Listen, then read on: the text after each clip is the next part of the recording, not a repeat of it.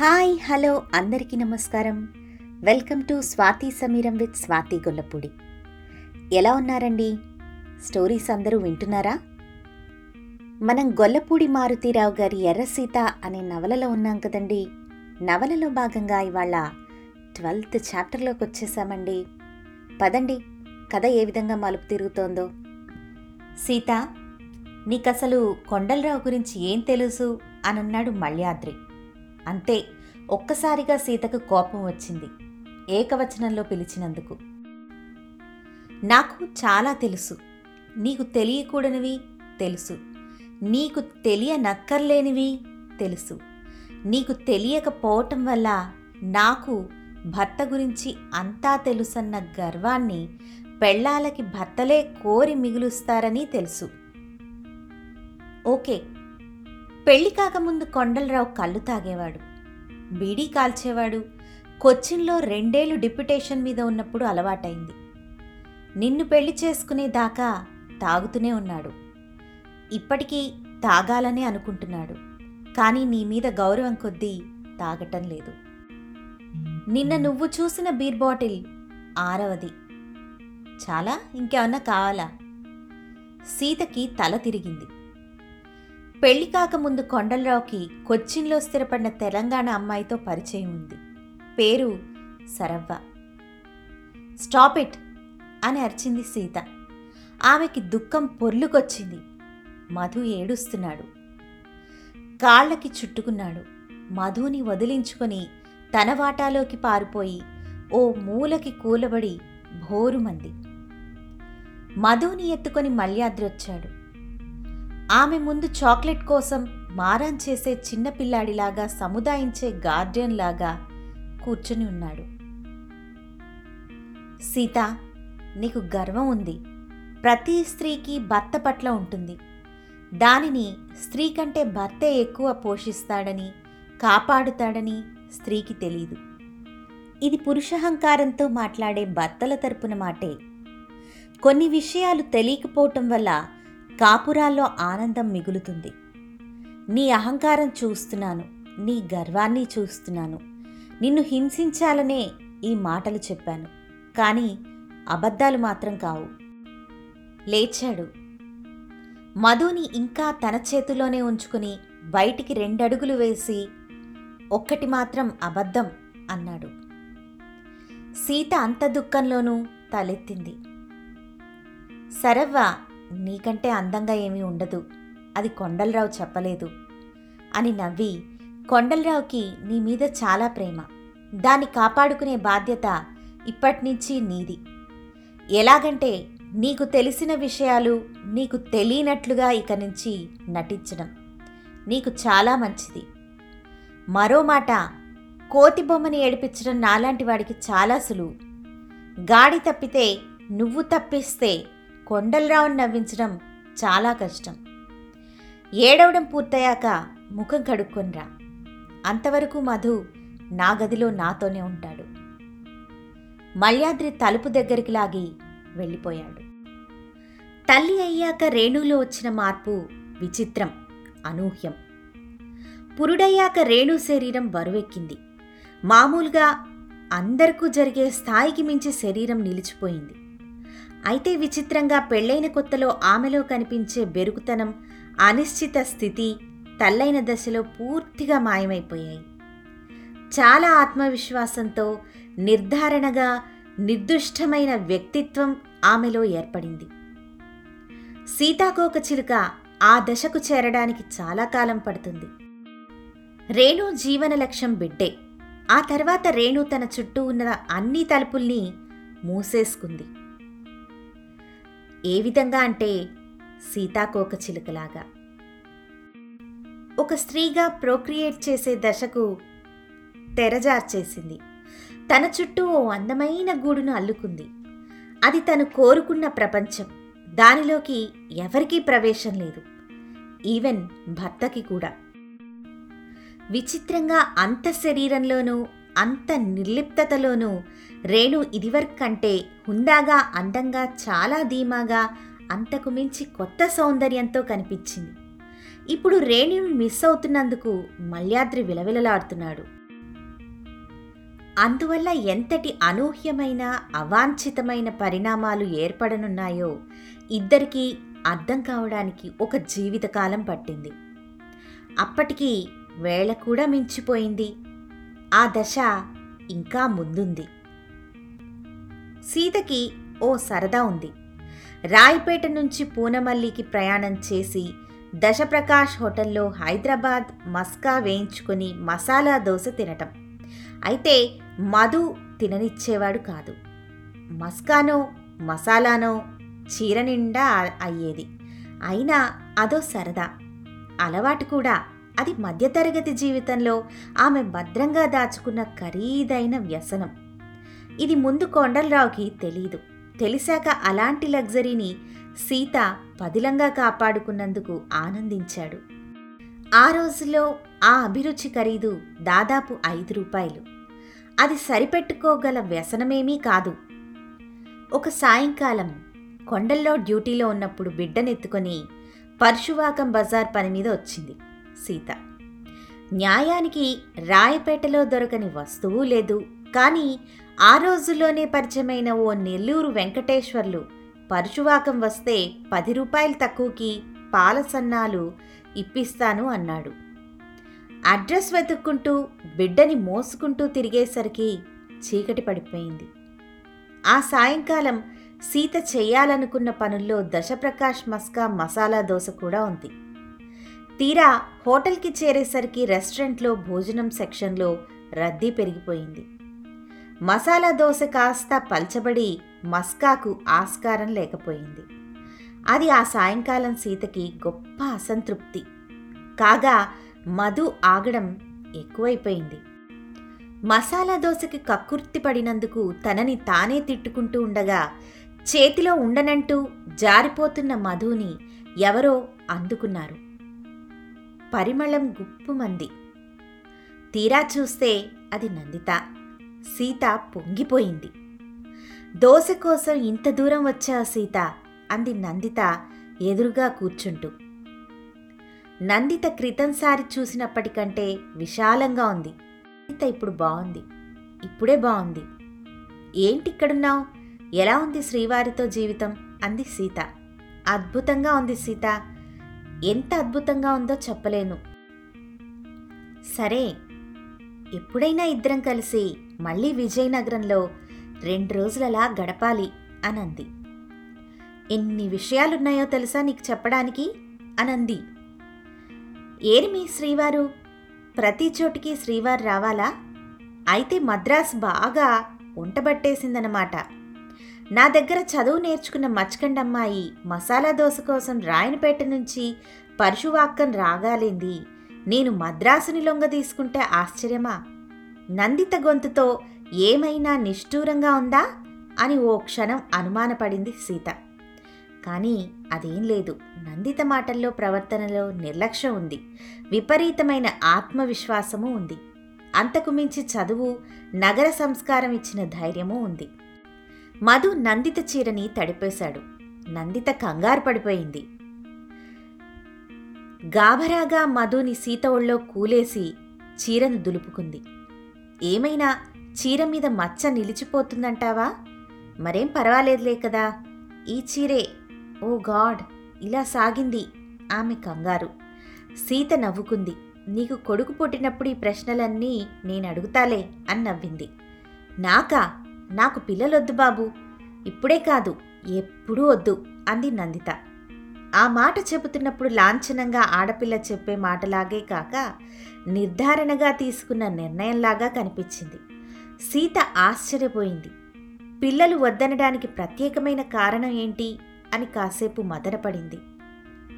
Chole బటోరా order చేసింది నందిత. మసాలా దోశ పనైపోయింది. ఆలస్యమూ అవుతోంది. లేచి బయలుదేరాలి గాని నా కోసం కాసేపు ఆగుపోయి అని కూర్చోబెట్టింది నందిత. ఉన్నట్టుండి చీరకొంగు వెనక్కిలాగి ఊపిరి బిగబట్టి శరీరాన్ని నిటారుగా నిలిపి, నాలో మద్రాసు వచ్చాక ఏమైనా మార్పు వచ్చిందా అనంది నందిత. సీత ఆలోచిస్తూ ఉంది. ప్రతి స్త్రీ యవ్వనాన్ని, అందాన్ని ఆనందంగా తర్జుమా చేసుకుంటుంది. అది సహజం. అయితే అది తనకి తను కోరుకున్నా లేదా తనని కోరుకున్న భర్తకి పరిమితం చేసుకోవడం సహజం, నేర్పించిన సంస్కారం కూడా. కానీ ఆ యవ్వనాన్ని అందాన్ని మరింత సువిశాలమైన పరిధిలో స్త్రీ ఆలోచించినప్పుడు సీతకి ఒక్కసారి భయం వేసింది.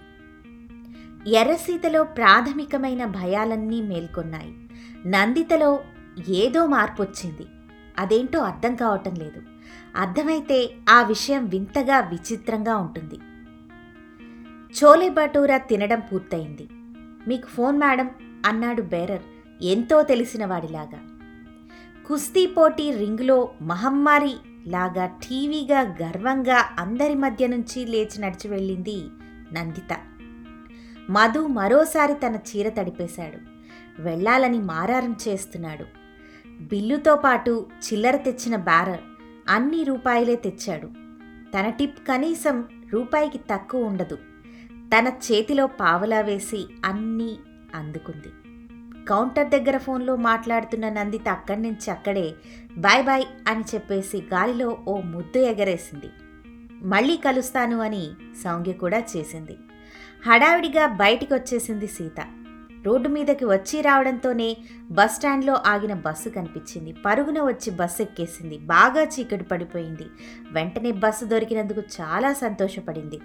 నందిత గురించిన ఆలోచనలే మనసులో కదులుతూ ఉన్నాయి. నందిత తృప్తిగా ఉంది, ఆనందంగా ఉంది. ఆనందాన్ని సంపాదించుకున్న గర్వంతోనూ ఉంది. అలా ఆనందంగా లేని ప్రపంచాన్ని ఉదారంగా క్షమించే పెద్ద మనసుతో ఉంది. కానీ ఈ వ్యవహారంలో ఎక్కడో ఏదో తేడాగా ఉంది అని అనుకుంది. బస్ దిగి దిగగానే తుళ్ళిపడిపోయింది సీత. చేతిలో రేషన్ సంచి లేదు. అందులో బియ్యం, కాఫీ పౌడరు, ప్యాకెట్లు ఇలా అని అనుకుంటూ వణికిపోయింది. ఎక్కడా ఎలా మర్చిపోయాను? బస్సులోనా? సీతకి ఏడుపు వచ్చేసింది. ఒక్కసారి బస్టాండ్ దగ్గరే కూలబడిపోయింది. భుజం మీద మధు నిద్రపోతున్నాడు. బస్సు ప్రయాణంలో చల్లని గాలి తగిలి మధు నిద్రలోకి జారుకున్నాడు. హఠాత్తుగా గుర్తుకొచ్చింది సీతకి. దశప్రకాష్ హోటల్లో టిఫిన్ చేస్తున్న టేబుల్ పక్కన పెట్టేసింది. చివరిలో నందిత ఫోన్ కాల్ బిల్లు తెచ్చిన ప్లేట్లో రూపాయి నోట్లు వెళ్ళాలి అనే హడావిడిలో అవును అక్కడే అక్కడే మర్చిపోయాను. దాదాపు తొమ్మిదయింది. కొండలరావు రావటానికి ఇంకా చాలా టైం ఉంది. ఏమైనా సంచి వదిలేసే స్థలం కాదు. ఫోన్ చేసినా ఉంటుంది అన్న నమ్మకమూ లేదు. సీతకి ఏడుపొచ్చేసింది. అతి నిస్సహాయంగా మళ్ళీ పరశువాకం బస్సు ఎక్కింది. ఇంకెప్పుడు మస్కా మసాలా దోశ తినని ఒట్టు పెట్టేసుకుంది. నందిత ఆనందం మీద కోపం వచ్చింది. ఎవడికి కావాలి ఆ ఆనందం అని అనుకుంది. రెస్టారెంట్లో మనుషుల రద్దీ తగ్గింది. విచిత్రంగా తను వెళ్ళినప్పటి నుంచి తగ్గుతూనే ఉంది. తనకి బిల్లు ఇచ్చిన బేరన్ సంచి మాట చెప్తే ఆశ్చర్యపోయాడు. ఒక్క పరుగున ఆ టేబుల్ దగ్గరకు వచ్చి పడ్డాడు. సంచి తను పెట్టినట్టే ఉంది. ముఖం ఆనందంతో వెలిగిపోయింది. ఇంతసేపు తను చూడలేదేం అన్న నిరాశ బేరన్లో ముఖంలో కనిపించింది. తీసుకుపోతూ ఉంటే గోడవైపు ఉన్న కుర్చీలో చిన్న వ్యానిటీ బ్యాగ్ కనిపించింది. అది తనది కాదు, కానీ ఎవరిదో సీతకు అర్థమైపోయింది. బ్యాగ్ సగం తెరిచే ఉంది. అందులో లిప్స్టిక్లు, మాయిశ్చరైజర్లతో పాటు చిన్న వంద రూపాయల నోట్లు బొత్తి ఉంది. బేరర్ ముఖంలో ఇంకా నిరుత్సాహం కనిపించింది. మేడంకి నేను అందిస్తాను అన్నాడు. మేడం ఎక్కడుంటారో నీకెలా తెలుసు? త్రీ నాట్ టూ మేడం అన్నాడు. అంత డబ్బున్న సంచి బేరర్కి ఇవ్వడం మంచిది కాదు. తనే లిఫ్ట్ ఎక్కింది. త్రీ నాట్ టూ గది వెతకడం పెద్ద కష్టమేం కని అనిపించలేదు. గది ముందు కాలింగ్ బెల్ నొక్కింది. లోపల ఎవరైనా ఉన్నారా లేదా అని సందేహం వచ్చేంత వ్యవధి దాటాక తలుపు తెరుచుకుంది. బొమ్మల లుంగి కత్తెర బనీను వేసుకున్న ఓ గడ్డపు మనిషి తలుపు తీశాడు. అపరిచిత వ్యక్తిని చూసి కంగారు పడిపోయింది సీత. బేరర్ పొరపాటు పడ్డాడేమో, తను తప్పు గదికొచ్చిందేమో అని అనుకుంది. ఎస్ అన్నాడు గడ్డం మనిషి. ఏం సమాధానం చెప్పాలా అని ఆలోచించేలోగానే హూ ఇస్ దట్ డియర్ అన్న గొంతు గదిలోంచి వినిపించింది. ఆ గొంతు నిస్సందేహంగా నందితదే. కొయ్యబారిపోయింది సీత. గుమ్మంలో సీతని చూడగానే ఆనందంతో గావు కేక పెట్టేసింది నందిత. హాయ్ సీత, అమ్మ దొంగ కనిపెట్టేశావా? నీకు కథంతా తర్వాత చెప్దామనుకున్నా అంటూ చెయ్యి పట్టుకొని గదిలోకి నడిపించింది. సీతకి చెయ్యి వదిలించుకొని పారిపోవాలి అని అనిపించింది. గదంతా కమ్మని లావెండర్ పరిమళంతో తేలిపోతూ ఉంది. మచ్కండ్ సువాసనలు దీనికి దీటిరావు. నిద్రపోతున్న మధుని సోఫాలో పడుకోబెట్టింది. తన రేషన్ సంచిని నేల మీద పెట్టింది సీత. ఈ మాటల మధ్యలో గడ్డం ఆయన బాత్రూంలోకి వెళ్ళి వచ్చాడు. Sudhakar, this is my friend అంది నందిత. నందిత, ఏంటి ఇదంతా అంది ఏమనాలో తెలియక. చిన్నపిల్లలాగా నవ్వుతూ ఉంది నందిత. విచిత్రం, ఇలా మరో మగాడితో పట్టుబడినందుకు భయం కానీ, సిగ్గుగాని, తడబాటు కానీ, నేరం చేస్తున్న వణుకు కానీ ఆమెలో ఏ కోసానా కనిపించలేదు. పైగా చెప్పకముందే పొడుపు కథ సమాధానం పసిగట్టేసిన అమ్మాయితో పరిహాసం ఆడుతున్నట్లుగా సోఫాలో కూలబడిపోయింది. చెప్పాలంటే చాలా కథ ఉంది. ఎక్కడ మొదలు పెట్టాలో తెలియదు కానీ చాలా రంజైన స్టోరీ. మరోసారి చెప్తానులే, టైం లేదు, మా వారు మరో అరగంటలో వచ్చి పికప్ చేసుకుంటారు. ఇక్కడికా అంది సీత షాక్ అవుతూ. నేనిక్కడే ఉంటే మరెక్కడికో వచ్చి ఎలా పికప్ చేస్తారోయ్? ఇక్కడికే కదా, మరో గంటలో సుధాకర్ బెంగళూరు ఫ్లైట్ ఎక్కాలి, సో ఏమీ అనుకోకు అంది. సుధాకర్ సిగరెట్ కాలుస్తూ ఇద్దరిని గమనిస్తున్నాడు. సుధా, మా సీతను నువ్వు క్షమించాలి. ఈవిడ మచ్కండ్లో బొంబాయి సంస్కారానికి శ్రీకారం చుట్టిన అమ్మాయి, కానీ మద్రాసులో లండన్ సంస్కారానికి ఇంకా దూరం. కొంచెం టైం ఇయ్యి అని సీత వైపు తిరిగి, ఓకే, రేపు మీ ఇంటికొచ్చి కలుస్తా, నా అరగంట చెడగొట్టొద్దు ప్లీజ్. అది సరే, నన్ను వెతుక్కుంటూ ఇంత దూరం వచ్చావెందుకు అని అడిగింది. అంతవరకు చేతిలో రేషన్ బ్యాగ్లో ఉన్న ఆమె బ్యాగ్ని మర్చిపోయింది సీత. బయటకు తీసింది. ఇదా, థ్యాంక్ యూ సీత అంటూ సుధాకర్ వైపు తిరిగి, Sudha, you are lucky, Manju number నీకు దొరికే అదృష్టం ఉంది, పోయిన బ్యాగ్ దొరికింది అంటూ సీతని బుగ్గ మీద ముద్దు పెట్టు. నైస్ మీటింగ్ యూ అంటూ సుధాకర్ దారి కడ్డొచ్చాడు. చేతులు కలపబోయి, నీ పాతివ్రత్యం మైల పడిపోదు అంటూ సీత చేతిని అతని చేతికి అందించింది. సుధాకర్ చేయి తగలగానే షాక్ తగిలినట్టయింది. వేళ్లు దూది పింజాల్లాగా ఆమె వేళ్ల చుట్టూ అల్లుకున్నాయి. ఓదార్చే పెద్ద దిక్కులాగా ఆమె చేతి చుట్టూ పరుచుకున్నాయి. రహస్యాన్ని దాచే హృదయంలాగా వెచ్చగా ఆ చేతిని పొదివి పట్టుకున్నాయి.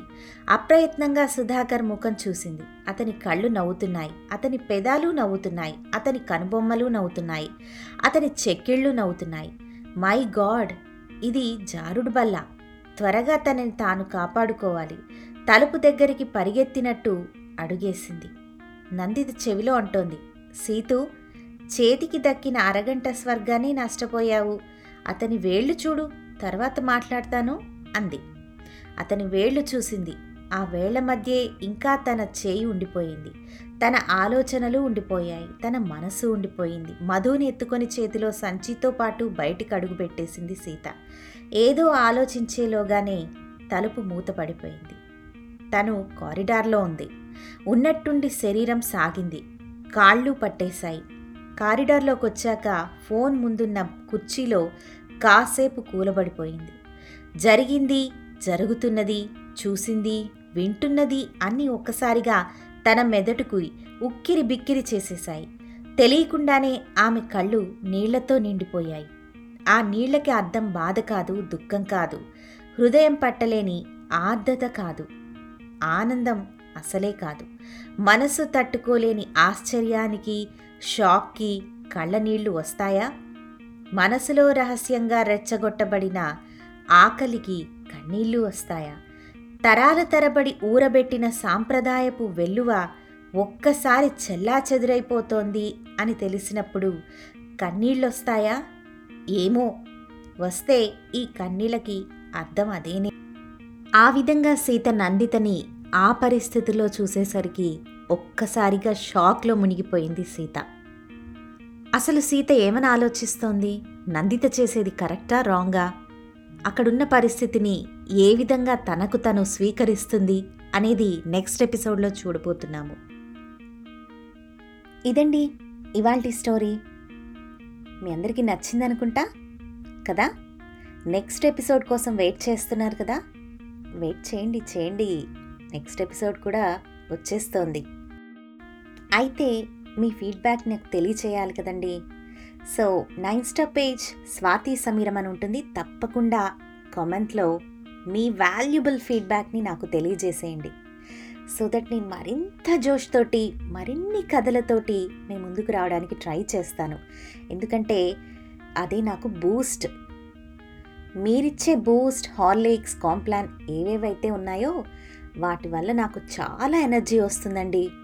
ప్లీజ్ మీ ఫీడ్బ్యాక్ని తప్పకుండా కామెంట్స్లో తెలియజేసేసేయండి.